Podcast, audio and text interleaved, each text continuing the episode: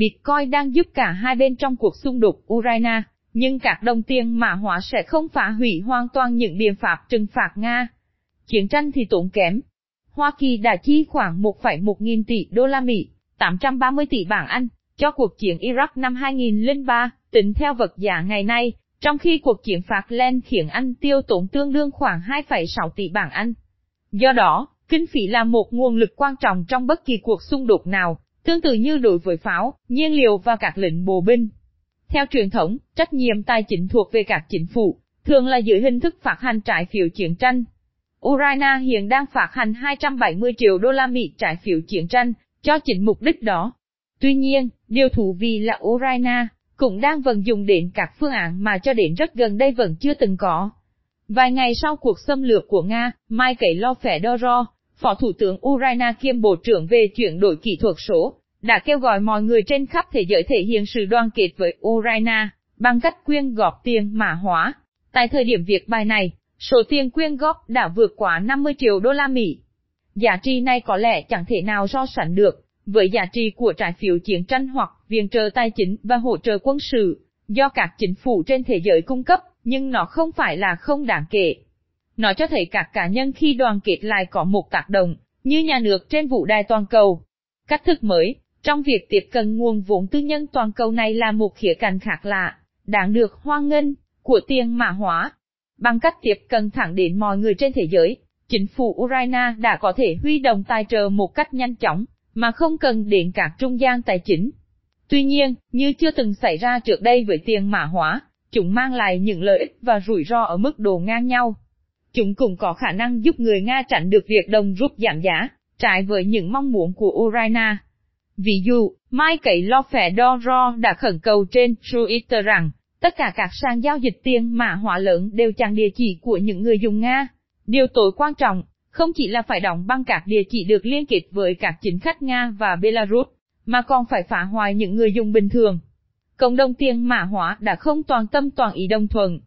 Một người dùng Twitter hàng đầu, David Gottim, đã trả lời rằng anh ấy, nhất định là vì Ukraine và vì hòa bình nhưng chúng tôi không làm điều đó trong thế giới tiền mã hóa.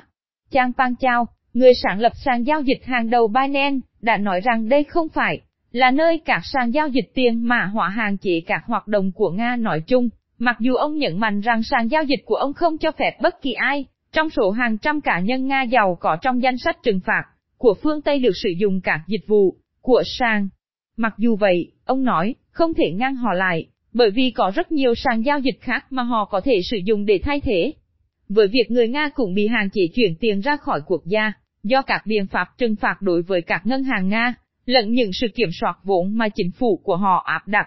Nhiều người dường như đang cố gắng loại bỏ những trói buộc đối với danh tính ảo của quốc gia, của họ để tránh các quyết định pháp luật này. Nhu cầu của Nga đối với các VPN, mạng riêng, ảo giúp các cá nhân hoạt động trực tuyến một cách riêng tư khi sử dụng các mạng công cộng, đã tăng ít nhất gấp 4 lần vào cuối tuần và có thể còn tăng nhiều hơn nữa. Nhu cầu đối với tiền mã hóa của Nga có thể đã giúp giải thích việc tăng giá khoảng 15%, của Bitcoin kể từ cuối tuần, hiện đang giao dịch ở mức khoảng 43.500 đô la Mỹ. Các đồng tiền mã hóa thay thế hàng đầu như Ethereum, cộng 12%, Ripple cộng 7% và Solana, cộng 18% cũng đang trên đà tăng giá. Một vấn đề lớn hơn, vẫn còn những câu hỏi về việc làm thế nào tiền mã hóa có thể ảnh hưởng đến cơ chế của các biện pháp trừng phạt nói chung, vốn không chỉ bao gồm các hạn chế đối với các ngân hàng và giới tài phiệt Nga, mà còn cả việc đóng băng các khoản dự trữ ngoại hối 630 tỷ đô la Mỹ của Ngân hàng Trung ương Nga. Liệu các tổ chức của Nga có thể tránh được những hạn chế này bằng cách sử dụng tiền mã hóa không? Vấn đề không phải là mới đối với cuộc xung đột này. Các quốc gia chẳng hạn, như Iran trước đây đã từng bị cáo buộc sử dụng Bitcoin để tránh các biện pháp trừng phạt.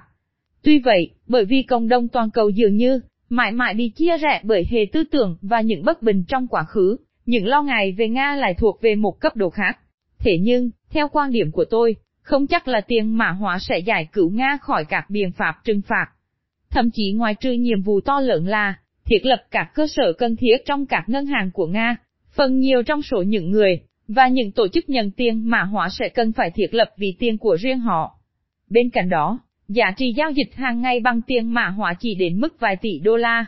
Đây là một con số lớn, nhưng mức độ, quy mô nhỏ hơn so với hệ thống tài chính chung. Nếu Nga đã nghiêm túc dự định sử dụng tiền mã hóa để thanh toán, thì thị trường vẫn chưa đủ trưởng thành để giải quyết. Phải nói rằng, điều đáng chú ý là do sự mất giá của đồng rút, Bitcoin hiện đã ác hẳn đồng tiền này về giá trị chung. Nó hiện là đồng tiền có giá trị thứ 14 trên thế giới, cao hơn 3 bậc so với đồng rút. Có thể những mặt tích cực, mà tiền mã hóa đã mang lại cho cuộc chiến này sẽ là một bước hướng, đến việc nó trở nên được chấp nhận rộng rãi, hơn và việc thế giới đưa ra quy định toàn cầu hai hoa cân thiệt nhằm giúp tiền, mã hóa hoàn toàn đạt đến xu thế chủ đạo. Mặt khác, rõ ràng là đã từng rất khó để ngăn chặn tiền mã hóa được sử dụng, như một cách để tránh các biện pháp trừng phạt ở quy mô tương đối nhỏ, và nó có khả năng gây khó khăn hơn nhiều trong việc hàng chế các quốc gia bị xa lánh về mặt tài chính trong những năm tới.